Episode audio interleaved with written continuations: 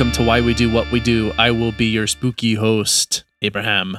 And I will be your comic relief from all the spookiness, Shane. Awesome. And so we are in our second, I think, episode of our Halloween series this year, or our episodes themed around sort of spooky topics, which is our celebration and our love of the month of October, basically. Yes, it's not a surprise that, we, especially when you listen to some of the episodes, that we like some of the, we have some dark humor and we appreciate some of those things. When you get to know us a little bit more, you'll learn that we love, you know, different types of metal and things that would go along with spookiness. So, like, it just kind of, it all, it's just, it's part of the package. So, welcome to just a kind of an ongoing hobby of ours, really. Different types of metal. Like Shane is a huge fan of copper. I'm a, I like steel. yeah, like copper and steel, maybe a little bit of zinc in there. Yeah, mercury. The good ones. The heavier ones, yeah, the heavier metals for sure. yeah, lead is really cool for that. we did an episode on lead. We did. You know, we cover a lot of stuff here, but I think going back to the idea, like spookiness is really where we have a lot of fun. Like we have fun on those episodes, but this is where we like we get really creative and have a lot, just a blast with all the all the weird spooky psychology that's out there.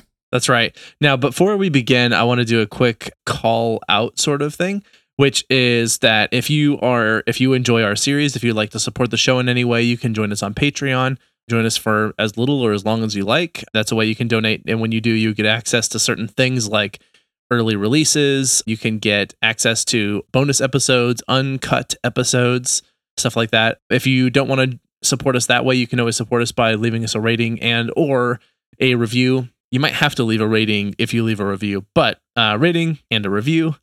And another place that we can you can reach us is we now have a subreddit page. So we'll link that in the show notes for this episode as well. Yeah, that's going to be a lot of fun. So we'll be able to share some resources and stuff on that. And just, you know, talk shop a little bit, I think. Absolutely. So, getting back on topic, this is one of my favorite types of year. We actually discussed doing this episode last year, and I remembered because I cast a spell that gave me the memory I needed. yeah, you, you didn't have to use a Remembrall from Harry Potter, which is a different kind of witch. Yes, which is to say, which is to say, we are talking about witches. Yes, so stoked. Specifically about the the witch trials. We wanted to tackle this because, you know, I think that there is some important psychological process that goes along with calling somebody a witch and then burning them at the stake or throwing them into a river. Like, I feel like it's worth noting why somebody would do something so horrific. Yes. And part of this is also going to be talking about witch hunts, which is importantly related to the witch trials because the witch hunt is something that very much still exists in very different forms, at least in the themes and the strategies that are employed in a witch hunt. Yeah, and so we're going to try to tackle that, but we've got a little introduction before we get into all that fun stuff. Okay, so this is from Monty Python and the Holy Grail. And picture a scene where you are in this medieval style town, and a group of peasants who are wearing ra- mostly rags and covered in dirt bring a woman up to a stage where there is a man who's trying to tie a coconut to a bird for reasons related to the beginning of the movie. But anyway, they're yelling that she's a witch and they carry her and place her in front of the man who looks like he's some authority figure in the town. And she says, I'm not a witch. But then he says, uh, but you're dressed as one. And she says, they dressed me up like this. The crowd says, nah, no, we didn't know. And then she says, this isn't even my nose. It's a false one. And then he lifts the carrot up and it's tied to the woman's face. And then the crowd says, well, we did do the nose. And the man says, The nose? And he goes, And the hat. But she's a witch. And the crowd her, shouts, Yes, she's a witch. So the man asks the crowd, Did you dress her up like this? And the crowd goes, No, no, no, no, no. Yes, yeah, yeah, a little bit, a little bit, yeah, but she's got a wart. yeah. They're like, No, no. Y- yeah, a bit. yeah, it's really good. So, and then the, the scene goes on with them talking about how to determine if she is a witch because he says, you know, we can't just accuse her. There are ways of figuring these things out. And he talks through the rationale that witches burn because they're made of wood, wood floats in water, what else floats in water? And they list several things like small pebbles and like more wood, things like that. And then when I think it's King Arthur shows up and he says, a duck. And then the man says, exactly. like that's the most accurate answer that you can get. And so they basically reason that if she weighs the same as a duck, then she must be a witch. So they put her in a giant scale. She does, in fact, weigh the same as a duck, so she must be a witch. it is one of the most brilliant scenes. Like if you, if just the Holy Grail in general is just just like scene after scene of pure brilliance. It does have just amazing comedic timing and brilliant little like subtle things built into the whole discussion that's just perfect. So that's a great setup for the witch hunts. Yeah. So while the idea of witches is exceptionally old, this is something that goes back centuries. Horace's satire is already embracing the negative stereotype circa 35 BC to current day. There's just there's, there's so much going on. But the satires actually describes witches with wigs and false teeth howling over dead animals. So we see this kind of recurrent theme of witches throughout human history, which is pretty neat. Yeah, and that, that summary you just gave is quoted from the magazine, I guess, The Atlantic. And there's sort of a mix of different sources I looked at. And there was a book specifically called Cows, Pigs, Wars, and Witches. And that's by Marvin Harris. And in the latter sections of the book, he talks about essentially the history of witchcraft. And so a lot of what we pull comes from that. Now, we pulled from a lot of different sources and they're all kind of mixed together, but that was one of the main sources. One thing to know about witches is that there's a misconception that everybody who was accused of practicing witchcraft was a woman. Now, it's true that most of them were women, about 80% were women, but the remaining 20%, obviously, in that case, then were men. Right. And they were, were they witches or were they warlocks? I actually don't know if they specified what to call them. They may have just said they were charged with practicing witchcraft, and then it didn't matter what title was applied to them at that point. I'm not sure. Okay, yeah, that makes sense. So, within that demographic, though, it was commonly described that the devil is particularly influential over women, and that's why we're, they were mainly the accused. Now, if you look at any historical texts, humanity has not been great to women, so this is just kind of like another you know, notch on the belt, I guess, when it comes to how women were treated. And just of course, the devil, it's the devil's fault. Yeah, I mean there was there was lots of precedent in various texts and culture that particularly among these European, as we'll see, most of this took place in Europe, at least with respect to what we're going to cover today, because there definitely are instances of sort of shamans and, and mystics that have been in other cultures, but we're talking particularly around the witch trials, which is mostly a, a European phenomenon, at least the way that it's written in these sources. And in those cultures, women have traditionally had pretty low status, have often been vilified as inherently evil just because they're women and for no other reason. And so, something to keep in mind. Now, during this time, when we're talking about the witchcraft here, right back at this point, even as early as this was going on, women were accused of mounting broomsticks and flying through the air and covering great distances. And the reason that they were supposed to do this is so that they could specifically meet with the devil. And these gatherings were called sabbats or sabbats, maybe. Sabbats kind of make sense because that's similar to Sabbath. Yeah. And so that was that trope of the idea of witches riding broomsticks comes from this. And why broomsticks? Well, hard to say, but partially, potentially because of the phallic shape of broomsticks may have been one of the reasons that they decided that that was their tool of flight. I think the other is that a lot of times the women who were accused were at a station in life where they would be doing a lot of cleaning. So that was a readily accessible tool.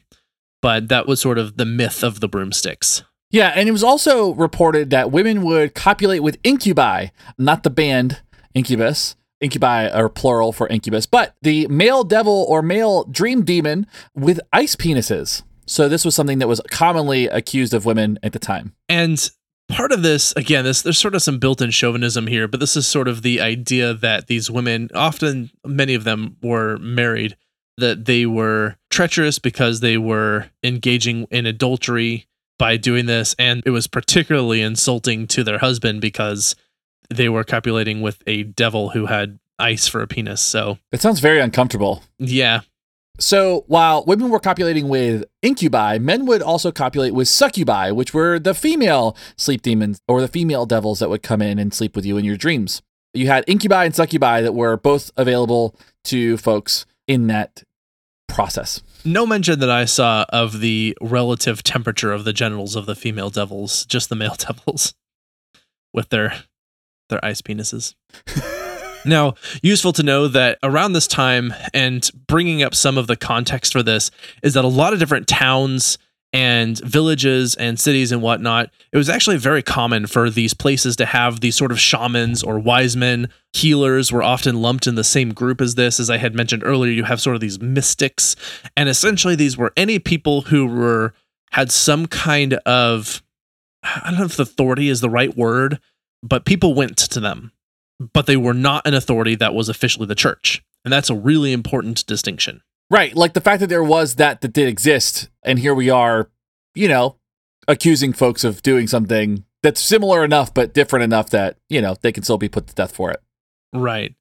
And there seemed to be evidence that these people practicing witchcraft that it worked. At least it seemed that way. To the degree, like, uh, you know, witch gave Queen Elizabeth the ring to protect her from the plague, and here we are. And she never got the plague. So, Hmm. success. Curious. Right. And then people would be seeking these wise men for many different things. Even royalty would sometimes. And they would seek them to predict events, such as predicting the future about things like armies invading, natural disasters, those sorts of things. They also would approach these wise people, these shamans, to heal wounds. They would approach them to solve different problems they had financially or otherwise. You know, there are lots of reasons that someone basically felt that they needed help. They didn't go necessarily to the church, but instead would go to these sort of wise person figures to ask them to help solve their problems. And the way that they solved these problems would be through what might look like mystical means. They might perform rituals, they might say chants or prayers, they might draw specific symbols, they might even do things that were just normal science, like using herbs and bandages. Yeah. And now what's important is, of course, back then there was very little known about medicine for most people. Also, very little known in particular about diseases and bacteria and infections and, and viruses and things like that. So, what might happen is that someone might also go to a healer because they were sick, for instance, or they had some specific ailment, maybe even like a, a broken limb, and the healer might do something to them, and then that person then later dies presumably of their wound or dies quote unquote mysteriously. And in this case, then it looks like that healer did something nefarious to cause that person to die, which they might have done, but they also might not have. And to be fair, like it wasn't a stretch when you look at some of the medical treatments that were available at the time. Like we've talked about the Black Plague a few times on here, but like the fact that they would use like a tincture made of mud and human feces and rub that into a wound to treat it. Doctors or self proclaimed doctors would do that, but the witches were the ones that were causing the problems. Well, and there was also the idea of these humors in the body, and that the way to improve sickness was to bleed people. And so they would cut them or make incisions and literally drain them of their blood. And that was the best medical like technical advice that was around for a while for many of these people. And so what might happen is these people would go to the doctor, the doctor with every good intention would bleed them dry and that person then would die from anemia probably or something like that. And then they would blame the healer and yeah the healer did it in this case. But also what might have happened is that the healer gave them something and that person was going to die anyway because they had a bacterial infection and maybe even got into the blood and so that would kill someone relatively quickly and then it would look like the healer's fault even though the healer just what they had done wrong if you will is that they didn't know how to stop that infection from killing that person Right. Which is just, you know, we need more science back then. Yes, there was definitely, definitely too little science back then. As opposed to today, which everybody believes in it so much. exactly. Yeah, we're we're done with all the mysticism. I wish. Something else to talk about here is that there were these people who were writing about witchcraft and witches a lot, and one of them was named Jean Bodin. He wrote about witches and demonology, and he specifically wrote this in a language that was really readily accessible to a lot of people because at the time a lot of religious texts and other things were written exclusively in Latin and it part of the reason was because it was specifically meant to be withheld from the general public. It was meant to preserve both the what they considered to be a more pure form of the text as well as have it be that it could not be interpreted by lay folk. Only people that could interpret it into the language that they were used to speaking and reading was by a church official who would then say, This is what it says and this is what it means, rather than other people being able to read it and interpret it for themselves.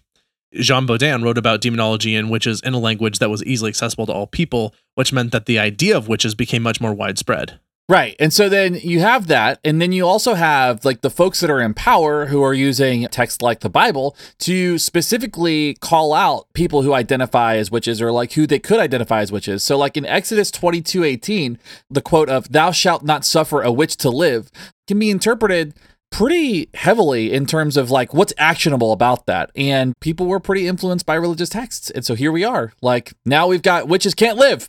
And with the rise of witchcraft and the fact that witches can't live, it kind of creates this like strange culture of us versus them and then people getting murdered.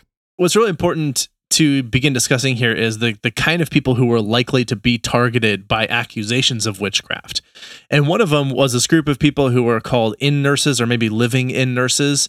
And these were people who you might think of as they're kind of like doulas in a way, in that they were there to help women through pregnancy, delivering birth, helping to care for an infant, dealing with postpartum depression.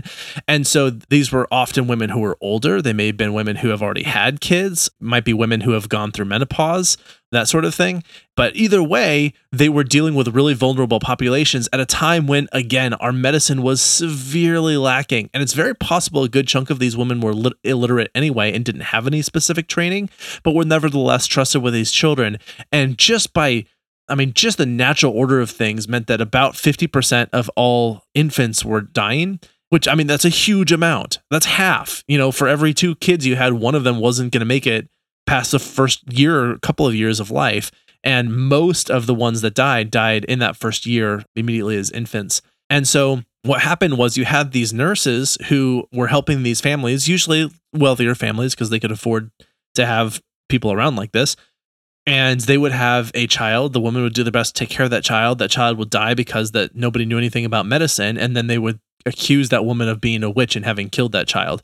So these were populations of women who were trying to be helpful and were but were vulnerable to accusations and attacks by coincidentally being around things that were just gonna happen. And to be fair, that was happening pretty commonly, but also you ran the risk of being accused as a witch if you were just a woman in general. Like, for example, women who have gone through menopause were often accused. And there was, you know, some health implications with that and, and, and all the things that go along with menopause. But because people didn't understand that, it was like, oh, well, you're no longer menstruating. And also you are having hot flashes. That must be the devil. And so then things like that would happen and people would get accused just for simply going through biological processes. Yeah, there were quite a few silly things that were used, I guess, as evidence, if you will. So, in Europe in 1000, the Catholic Church effectively condemned the idea of witchcraft. So, it was illegal to believe that it was real. So, there's a book called Canon Episcopi, which basically stated that if you believed it, you had no faith in God. Yeah, and it being witchcraft in this case. And so, for a few hundred years, about like 400 years, almost 500 years, the Catholic Church was basically saying that if you said witchcraft was real, you were going against God. And it's sort of, I think, more aligned with sort of what religion has said now, because there was definitely, when Harry Potter was coming out, there were some religious organizations condemning Harry Potter as saying, you're promoting this idea that there's witchcraft, that's not real, that's against God. And that was essentially what the position was of the church back at that point. Now, several things, however, changed over those 400 years, almost 500 years. And by 1480, it was basically illegal not to believe in witchcraft. So, whereas it had been illegal before, it was now illegal to not believe in witchcraft. And to believe other than witchcraft meant that you yourself were in league with the devil. And that's why you would claim to not believe in witchcraft because you were trying to subvert those people who were authorities of the church and trying to root out these evil witchcraft wielding shenanigans and so this led to the sort of inquisition about witches and the witch trials. So there was this about 400 year period from roughly around you know before the year 1300 to the year 1700 where these inquisitions these investigations into witchcraft were conducted and this resulted in the torture and killing of thousands and thousands of women the conservative estimate puts it at 50 to 60,000 women killed, but some more extreme estimates place that number as high as the hundreds of thousands. So this is a lot of people that were subjected to this, which is really, really sad. This is not like a what I would imagine to be a high period for the church in history. Like they're probably not very fond of this time, I would imagine, because it's so horrific. Yes, yeah, exactly right. during this time, people were being tortured. And what they basically would do is they would deprive them of sleep. They would use something called strappado, which were hands bound behind your back, and then you were hung in the air by your hands with weights that were attached to you. So basically, you end up dislocating your shoulders and tearing everything in your shoulders and your torso and all that, which is really awful. Yeah. They would use thumb screws, the rack, and otherwise, they would also burn people at the stake, stab, poke, prod, starve, beat and basically just tear people apart. So, I mean, we could do an entire episode on torture, but this isn't a true crime podcast. And uh. the torture methods are horrific during that time. Human beings are unfortunately creative when it comes to harming others. These were horrific scenes. There's some artist depictions of what some of this looked like. And even though they're pretty crude, it's horrifying to look at. And just reading through the list, if I mean, you just can't imagine how horrific it must have been for these women who generally did nothing and were oftentimes trying to help people and then would be tortured practically to death or tortured to death in some cases. So again, spooky because not it's not actually the witches who are spooky here. It is the accusers in this case. Yeah, it's the realism that makes it scary. And now why are they torturing these people? Well, they're uh, torturing them basically for to try and get three outcomes or they would torture them with three outcomes that would generally occur.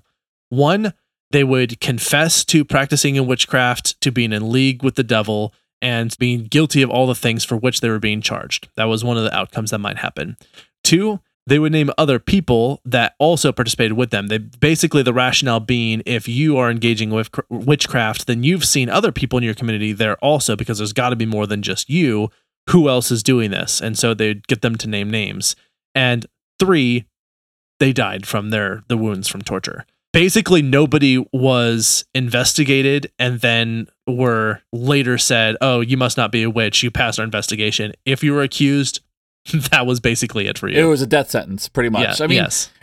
And there are stories of people who, while being tortured, confessed to their accused crimes and made to name others. But if they didn't confess, they would be tortured until they died. And if they did confess, they would be killed for witchcraft. So again, like like that's what it just came down to. Everybody died. Like the minute that you got accused, that was it. And so, unfortunately, the suspects would often recant a confession after torture and explain that they were only saying those things to end the torture. So accusers would then start torturing again to confirm the original confession. So they would confess, they would take it back, and then they would get tortured again just to get the confession back. Right. So it was this horrific cycle of events that essentially, like we said, like if you were accused, that was pretty much a death sentence for you or people that you knew. And you got to imagine if someone was saying, let's just say Shane, for example, they're like, Shane, I know you are secretly a unicorn, and I'm going to beat that out of you. And so they torture you, they starve you, they dislocate your shoulders, they stick screws into your thumbs. And after only so much pain, probably not very much, you know, you're saying, okay, yes, I'm a unicorn. I admit it, I'm a unicorn. And as they stop, you're like, listen, guys, I'm not a unicorn. I really need you to stop sticking screws in my thumbs because that was the worst.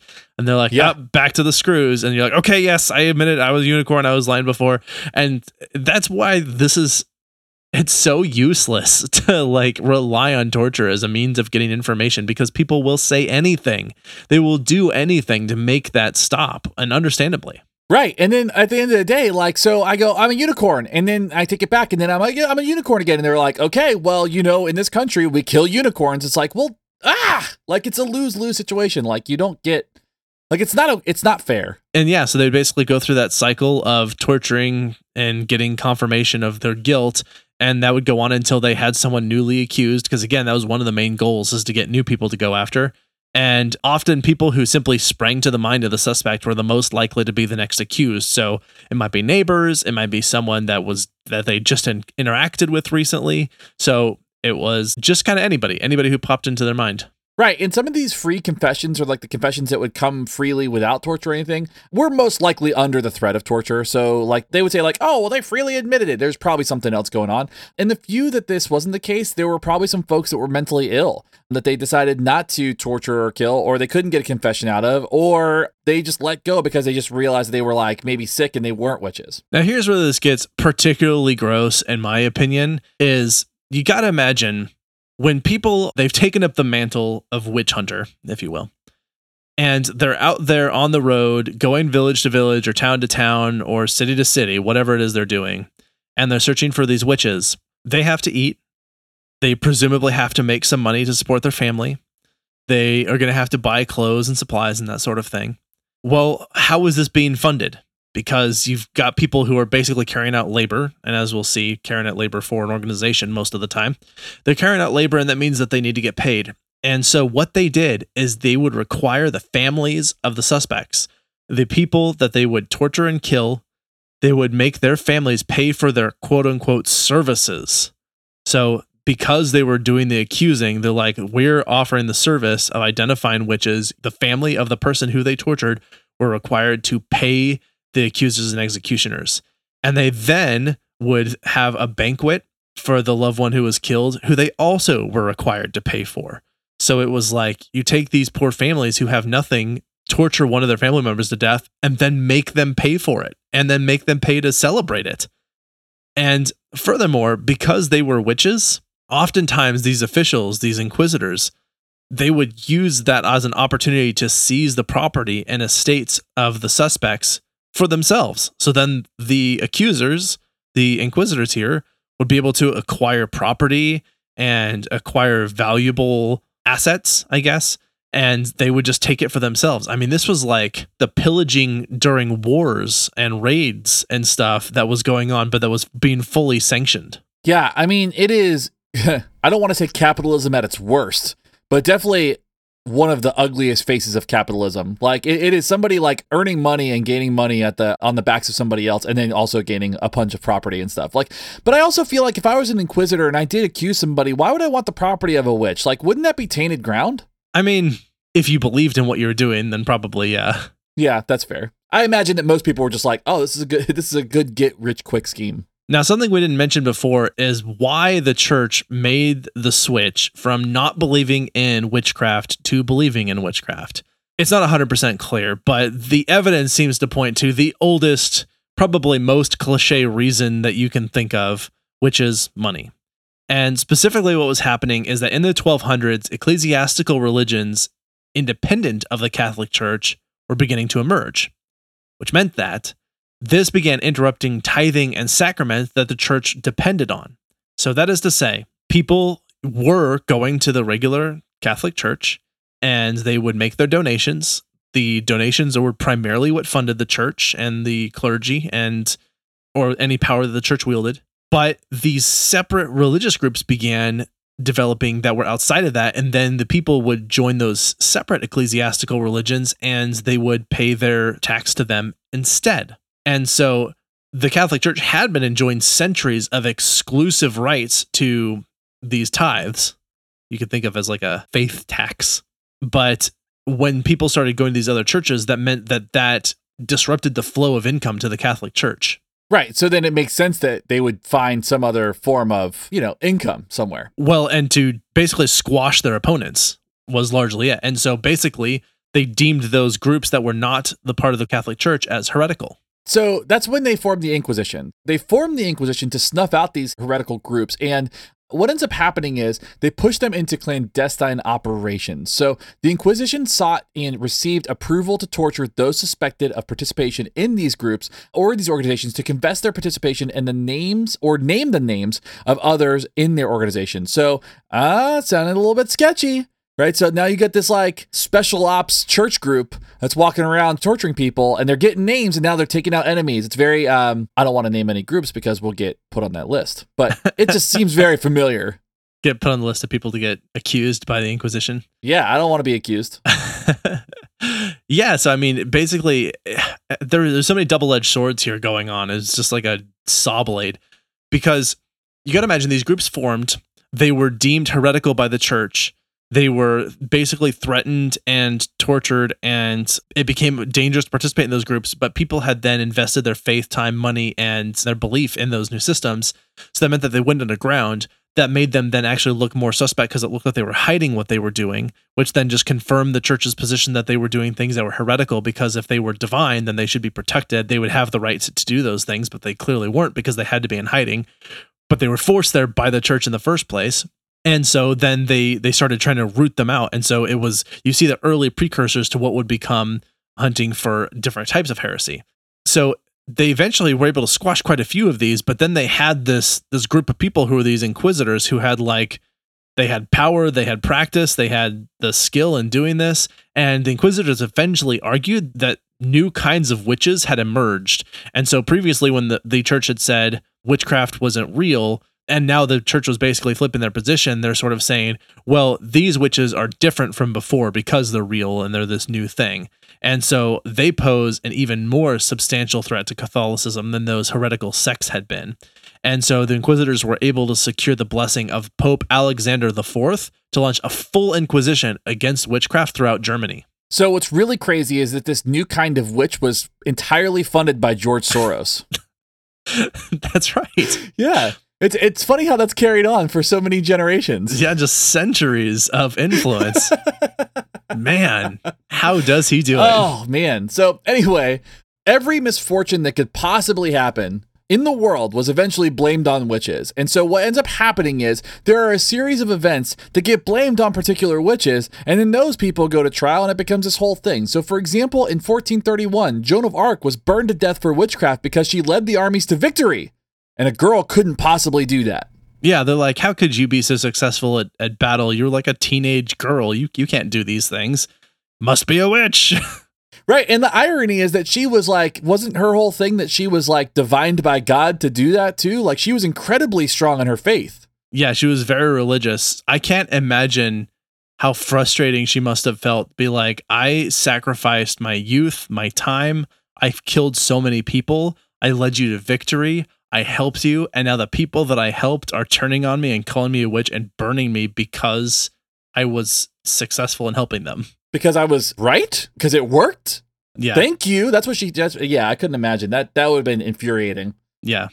And then really important development here. Because one of the things that you hopefully have been asking is how did these people determine what a witch was? They weren't actually comparing them to the weight of ducks, although their logic wasn't far off from that.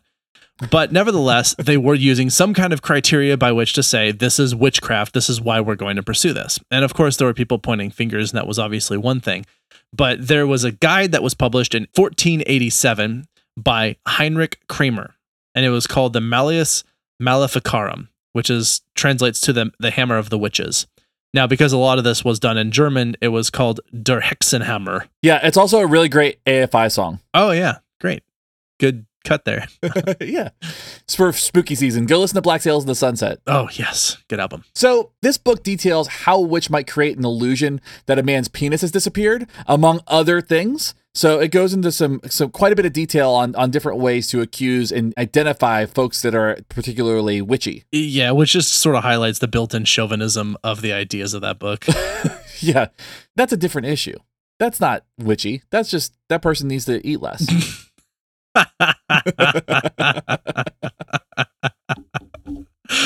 it's like the object permanence. Like, I can't see it around my belly. It must be gone.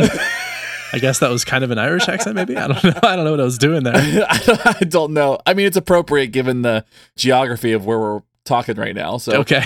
Within this book, though, the details of which should be judged as guilty with or without evidence, if there's any indication there are a lot of different ways they go about this, but they do provide six parts by which they identify somebody who's a witch, how they get accused, and where it goes from there. So we're gonna cover that those portions specifically. Yeah, and so the as you said, there's like if there was any indication of witchcraft, but that indication was whatever, you know, that was up to the whim of the accuser.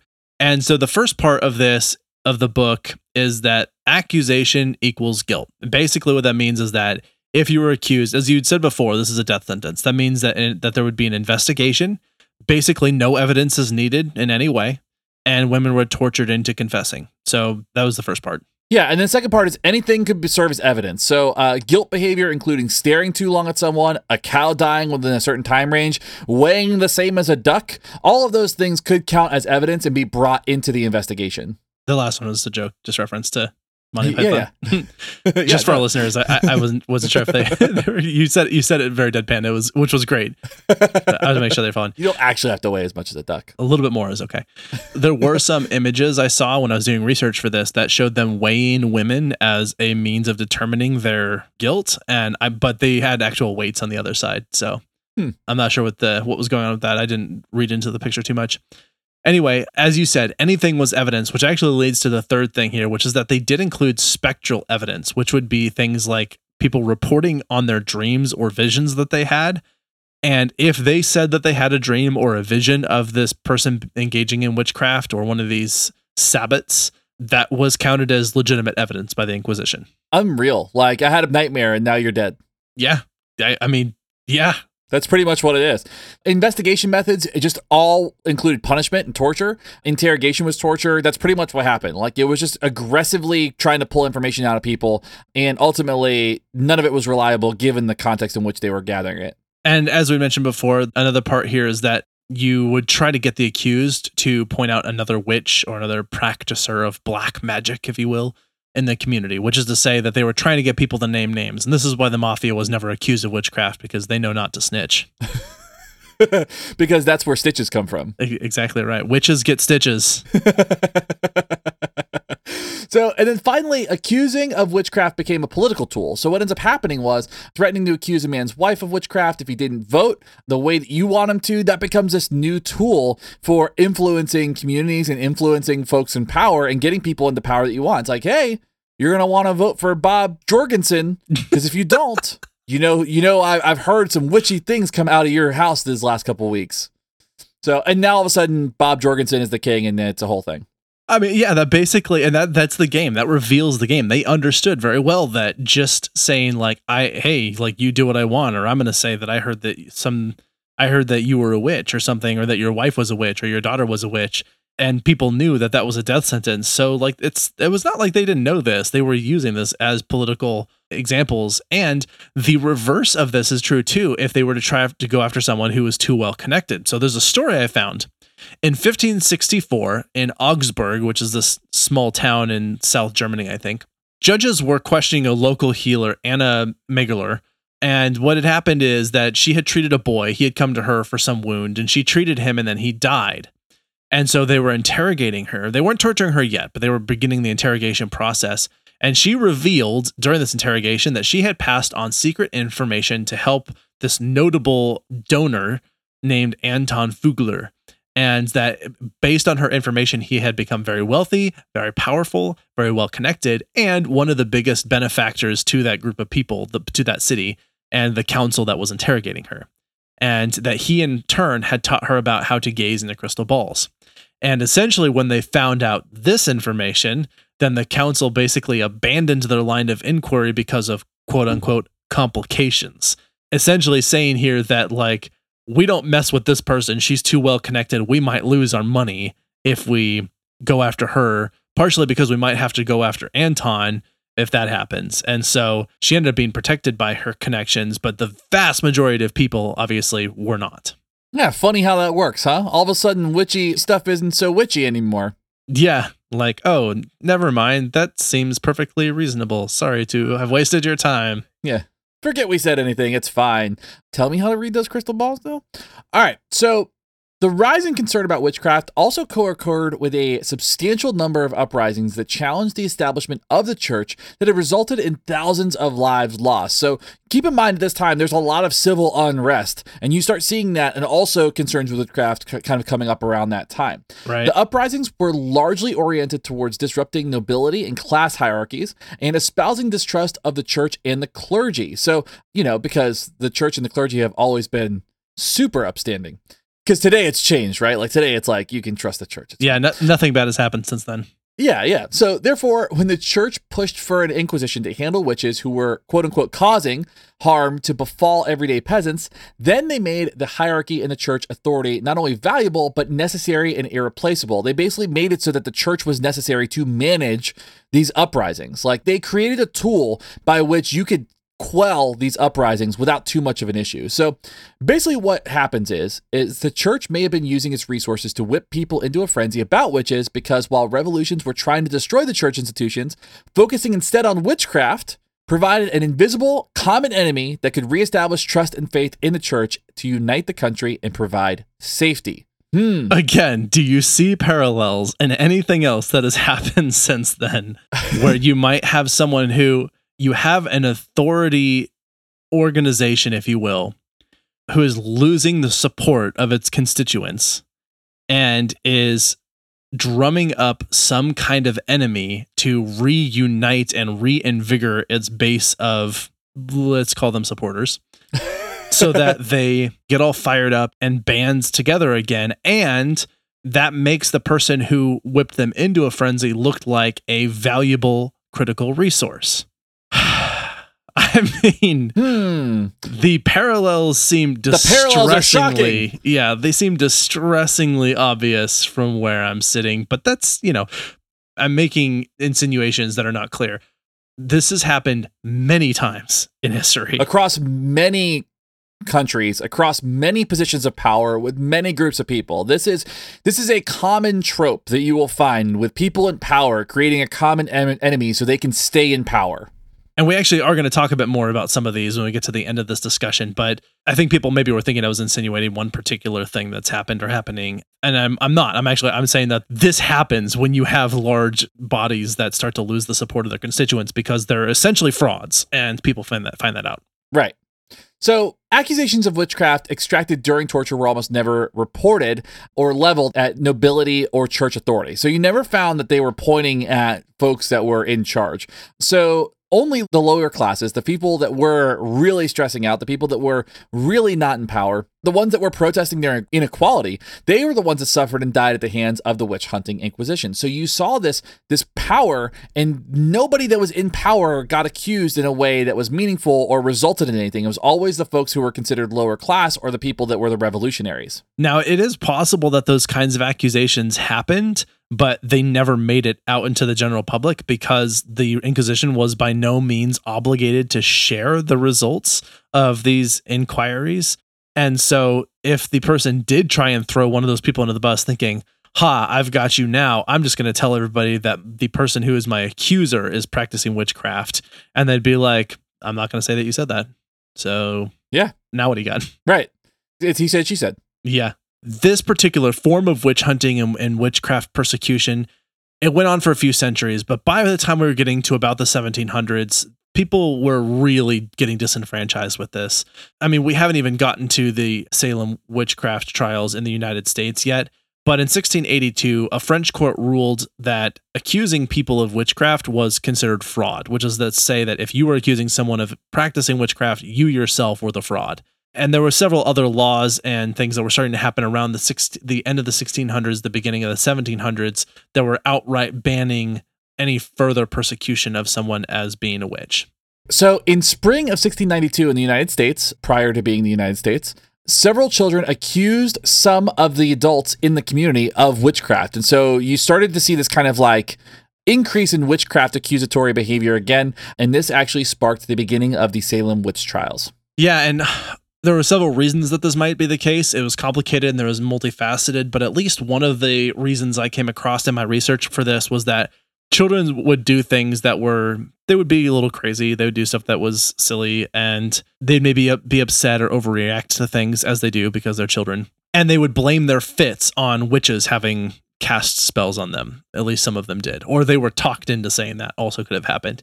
And so, as you said, there were those 200 accusations. But this really didn't actually last very long. Now, whereas we had hundreds of years of this in Europe, this was not even, it was basically a year before the people in Salem, which was a pretty small community, so understandably, opinions were turning against the idea of persecuting people for witchcraft. And so the remaining people ended up being freed after that year. Now, it wasn't until 19 years later that the judges who had presided over those trials actually publicly apologized for that. But that's essentially the timeline for the Salem witch trials in the United States. Right. For such a commonly discussed event, it was not a long term thing. Like it didn't really. It was important for understanding the like the you know kind of the upcoming United States history, but it's just bizarre that it was only like one year of these things and that was it. Yeah. Now, I thought it would be fun to get some some stories about witches. I specifically looked at Hans Christian Andersen's literature and found a story called The Tinderbox. And this is one of the only ones that seemed to specifically directly mention witches. And I thought it'd just be fun to sort of go through this story if you want to, real quick. Yeah, let's do it. All right, so the story begins with a soldier who is on a road for some reason, and he encounters a witch who instructs him to climb a tree. Why would he do and that? he asked why. Right. And so the reason being is to receive money and also to retrieve a tinderbox for the old witch. Right. So inside the tree, there were three doors. She instructed him of this. And behind the first door, there's going to be dogs in each of them. Each door had a chest filled with different denominations of money. And essentially, behind the first door, there was a large chest filled with bronze pence. Perched on the chest was a giant dog with giant eyes. In the second room, that was basically the same as the first room, except that the chest contained silver. And the dog here was even bigger with eyes the size of mill wheels. And then the third and final room, I know, right? You guessed it. It was a chest filled this time with gold, guarded by a dog who had eyes the size of a tower, apparently. Hmm. Why would they describe the dog's eyes as the size of the tower? I don't know. That's a very strange shape to describe eyes. I don't know. it's hard to wrap one's head around. Yeah, come on, Hans Christian Andersen. You need better descriptors. So, for all three dogs, simply place them on a blue checkered apron provided by the witch, and they cannot harm the intruder. So, what ends up happening is you put them on the apron, they can't hurt the person. So, then the soldier can go in and go get those treasures. So, the soldier goes into each room, collects the money from the chests, although discards all that he collects once he reaches the higher valued items. So, he collects the bronze, gets rid of it, and kind of goes on and so forth, and takes the tinderbox, and the witch pulls him out because she must be very strong to get the tinderbox. So she pulls him out of the doors. Yeah. Okay. So, just to make sure we're clear here, the dogs were protecting the chests and they wouldn't hurt him as long as he placed them on this checkered cloth. So, apparently, they didn't mind being moved to the checkered cloth. And so he placed them there and their gigantic eyes and Yeah. as he, and gathered all that money. And so as he said he exited and for some reason after he she pulls him out of the tree, the soldier of course threatens to cut off the witch's head if she doesn't tell him what the tinderbox is for. She refused to tell him, so he decapitated her. I mean, as heroes do, Yeah. you know. Real stand up guy. So, of course, he is now very wealthy and spent his money as a wealthy person would until he was all out. So, you know, moral of the story you get rich by cutting somebody's head off. Sure. And then, upon opening the tinder box, because he hadn't opened it up to this point, apparently, he discovered that it contained a candle. And then, when he light that candle, it would summon the dogs that guarded the chest with the money inside the tree. Once summoned, the dogs would bring that money on command. In fact, they'd bring anything on command. And he soon learned that they'd fetch anything he wanted, including people. And this brings the princess to the story. So there is, of course, a princess who is rumored to be very beautiful, but they'd been locked away in the Copper Castle. That's a really expensive castle. Right? I would imagine, like just a metal castle. Also, really hot. Right. Like it doesn't can't be comfortable. So anyway, the soldier sent the dogs to retrieve her. They did, and the soldier was able to strike up a weird kidnapping relationship with the princess, which was fairly common, I guess, at the time. Yeah, apparently she was cool with it. The king and queen were not cool with it, and they sought to prevent the princess from having a relationship with someone who was not royalty.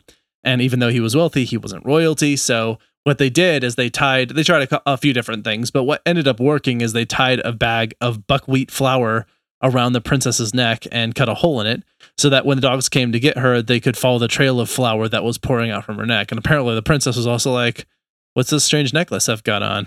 Oh, it's fine. It's a flower necklace. It's beautiful. Yeah. Enjoy it, princess. It's so strange. So once they discovered the soldier, they arrested him and sentenced him to death by hanging. And while he was imprisoned, he was able to send a message boy to retrieve his tinderbox because remember, he cut the witch's head off for this tinderbox because she wouldn't tell him what was in it or what it was for. Yep. And so, as a part of his final request before being hanged, he asked to smoke using his tinderbox. They granted his request, and he used the candles to summon the dogs. He then instructed the dogs to kill the king and the queen and the judges, and the dogs murdered them all in some detail in this book. And then the townsfolk celebrated their hero and made him king, and he married the princess, and they all live, lived happily ever after. I mean, what a moral, right? I know. Like, this guy is clearly the bad, he's the antagonist of the story. He's the villain. Like that's how is he not the villain? I mean, maybe there's some detail I don't know somewhere about maybe the king and queen aren't great, but like, are they are they like, do they have murder dogs in their stead? Like, do they have them like at their beck and call? I don't know. yeah. It, it seems like that's not something we would generally endorse but that's where that was anyway. All right so let's turn back to this idea of the witch hunt. So there was just a witch in that story and ended up being a, a crucial plot point because she is the one who gave him his tinderbox. Well he killed her and took it so she didn't give it. It was appropriated from her. So I have a quote here that is the definition of a witch hunt. A witch hunt is, quote, a dedicated and unjust investigation or prosecution of a person or group in which the extreme and threatening nature of the alleged crimes is used to justify suspending or ignoring the usual rules of evidence, end quote. And this is important because conveniently, what has happened is this term has been used to demonize legitimate investigation people basically realized that if you call something a witch hunt, because a witch hunt is a thing that still exists, people still do witch hunts, but they don't call them witch hunts and they look very different. And so, because we understand that a witch hunt is this unjust and not credible investigation, what you can do is you can level that as investigations that you don't like. So let's just say, for example, you are maybe the the CEO of some Fortune 500 company that was doing really shady stuff, and there was a whistleblower who either threatened to or actively came out and said this stuff is very illegal. This company should be prosecuted. They're doing stuff that's inappropriate. And the company said, "Oh, you guys are just trying to start some witch hunt." And basically making it look like the accuser in that case is the one who is in the wrong that is a strategy people have learned to make it look like when they're being accused of something for which they are clearly guilty, mm-hmm. they make it look like it's an unjust thing. And so they just sort of flipped it on its head. And I mean, I think you saw a little bit of this with the Me Too movement as well. Let me clarify that. What I mean by that is that there would be men who had done something inappropriate, and when they were accused of having done that inappropriate thing, they would say, This is just a witch hunt. These people are out to get me and they were clearly guilty. I'm not saying that the Me Too movement was was a witch hunt. I'm saying that the people would call it a witch hunt inappropriately because they wanted to avoid being blamed by trying to discredit their accusers. Yeah, exactly. So you might notice some of these tactics that we talked about have been recycled or upcycled. So in modern settings, they're not as obvious, but you might see things like McCarthyism, the satanic panic, sexual abuse revealed by facilitated communication or rapid prompting techniques, QAnon, which are all about conspiracy theories and kind of fun stuff like that. So there are a lot of different ways that you'll see these same tactics, these witch hunt types of tactics, these issues that we have talked about in this episode come up in modern times. So this is not a dead technology being used. This is a real thing that people still use and use those tactics to be able to assert power, to control power, and to prevent those folks who are possible threats from rising up and really causing a ruckus for those who are in power. Yeah, and just as you said, very important here to revisit our definition in light of some of the conspiracy theories because there are many conspiracy theories that meet every definition of witch hunt. They're dedicated, unjust investigations or prosecution of a person or group in which that person is believed to have engaged in something that's so extreme and threatening that that justifies suspending or ignoring usual rules of evidence to accuse them. Yep. Okay. I want to make sure we're, we're all well aware of that. For sure, for sure. So, is there anything else to say about this though? I think I mean that that wraps up essentially discussing sort of the timeline of the witch trials with respect to European history. There's obviously a lot to unpack here and there's a lot of different elements. I didn't get to this, but there's this idea of black cats associated with witches. Be nice to black cats. These are actually oddly for some reason these cats are often the ones that are the most commonly targeted by people for aggression. They're the least likely to get adopted. I mean, they are just cats who just happen to have one color of fur. There's really no reason to think they're any different at all. And so please be nice to these cats. They're great cats. They're just animals like all the other animals. Just like anybody else. Like if you have brown hair or blonde hair or red hair, like that was just the way you were born. That's just the color of your hair. There's really no reason to be treated any differently. That's it. But I wanted to look into the association of black cats with with witches specifically, and the idea with witches really was just that they had these things called familiars, which is these animals oftentimes that were sort of like servants that would do their bidding, and I and it seems to be largely that I don't know why black cats became so prominent, but cats were just another form of familiar. But you often saw things like birds, lizards, snakes, various other creatures that would be the quote unquote familiar of the witches that would their sort of animal servant, if you will. Yeah, so be nice to animals. Yeah. All right. Any other take home points here? I think it's important to understand how these processes work and understanding motivation behind them. That's probably the biggest takeaway is why there was a, some kind of motivation for these events, these horrific events to occur, because that motivation has not changed over centuries and centuries and centuries. So it's important to kind of see how it might morph and change and influence human behavior overall.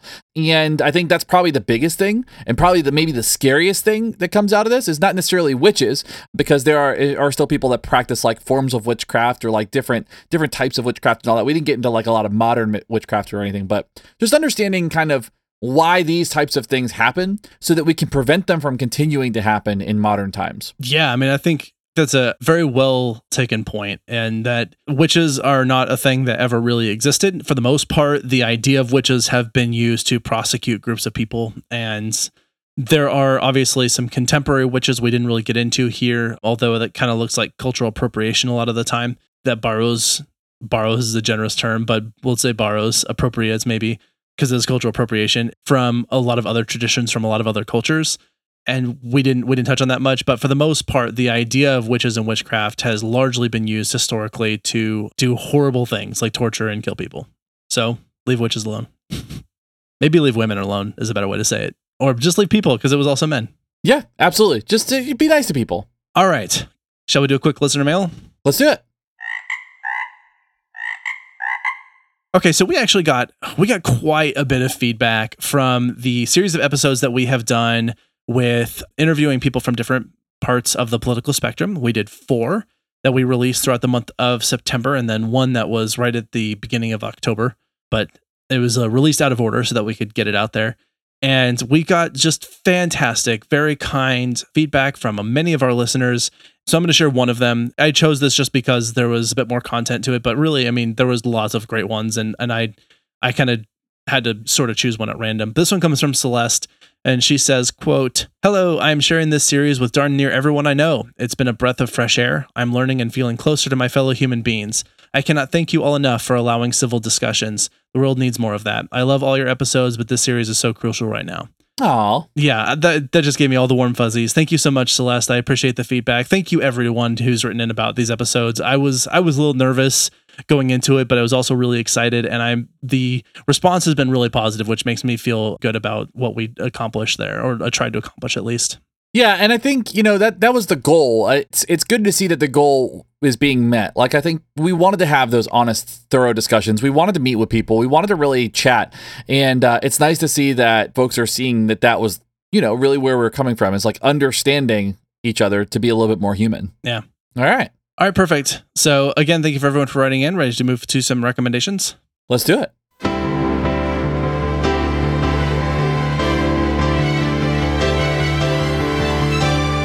recommendations. All right, so I am going to recommend the movie Invisible Man. I just saw this recently and I was really impressed. This movie was so well done in every aspect. Have you seen this one yet? I haven't seen it yet. No. Okay. Well, I don't want to spoil anything about it, but I just want, you know, suffice to say that I the acting was just incredible. Elisabeth Moss was amazing in this. I think it was really well thought out, uh, really well directed, really creative internally consistent. I just I really enjoyed it and I'd highly recommend people check it out. It is a scary movie. So if you're not into scary movies, then this one might be rough. There is a little bit of blood and violence. So if that's trouble for if that's troublesome for you, then then you might want to avoid it. But if you're like me and you like somewhat scary movies and you're okay with a little bit of violence depicted in movies, then this is a, a great one to check out. I have added it to my list, and so hopefully I'll watch it sometime this month in the in the spooky month. Awesome. So my recommendation is a, a short story, and it is called I Have No Mouth, But I Must Scream. Have you heard of this? I actually feel like you maybe recommended this before, or maybe we talked about it before. I think we talked about it before. I finally got it and read it, and it is unsettling, is the word that I would use. So it was written in the 60s and it was written by Harlan Ellison and it's only about 20 pages, but it is it depicts a, a, the last survivors of the human species after World War III occurs. Basically, a supercomputer takes over the world and has captured these last 5 and continues to torture them for eternity. And so the story is these 5 and kind of how they get through the situation if they get through it, you know, cuz the machine is like hates humanity so much that it only feeds them like worms and like other really gross things. And so uh, you know, it just does it does these really horrific things to these people, but they are made to live forever inside this computer. And so it's done really well. It's incredibly effective in what it aims to do, which is to make you feel uncomfortable. But the author describes it as having a very positive outcome. Like it's got a really positive outlook given that the whole story is about torturing humans. So I thought that was kind of a funny way to go about this because it doesn't end on an upbeat at all. Hmm.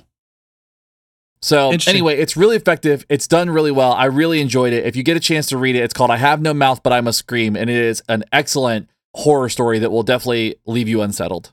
This sounds like an episode of Black Mirror. It might be. I mean, it could be. I'm. So, I, I would be shocked if it wasn't already. I'll definitely have to check that out, and then we can we can chat more about it. But in the meantime, if you are a witch, or if you have some expertise on witches that you would like to share, or if you have any other comments, questions, or suggestions about any of the other things that we have discussed in any other any of our previous episodes, or things you would like us to talk about, please reach out to us on any of the social media platforms. We're also, as we mentioned at the top of this, we are now on Reddit, so you can post things there and interact with us there. So you can email us at info at www.wwdpodcast.com. And as always, thank you so much for listening. Thank you for recording with me today, Shane. Any closing thoughts or last final anything you'd like to say? Nothing on my end. That's all I've got today. I mean, I think witches are interesting, so be kind to everybody and don't call them witches. Indeed. We'll see you next time for the next installment of our spooky Halloween themed episodes for the month. All right, this is Abraham. This is Shane. We're out. See ya. You've been listening to Why We Do What We Do. Why We Do What We Do is supported in part by our amazing patrons. Thank you. If you like what you heard, consider becoming a patron by heading to patreon.com slash wwdwwd podcast. You can also rate and review us wherever you get your podcast or share this episode with your friends. If you have any comments or questions, we'd love to hear from you. Find us at wwdwwd podcast on your favorite social media platforms. You can learn more about this and other episodes by going to www.wwdpodcast.com. There, you'll find links as well as detailed and shareable show notes. Why We Do What We Do is researched and produced by Abraham, Ryan O, Shane, and Miranda. Artwork and logo design by Andrew Pollock at nogdesigns.com. Video and production assistance from Tyler Brasier with music courtesy of Justin Greenhouse. Thanks for listening, and we hope you have an awesome day.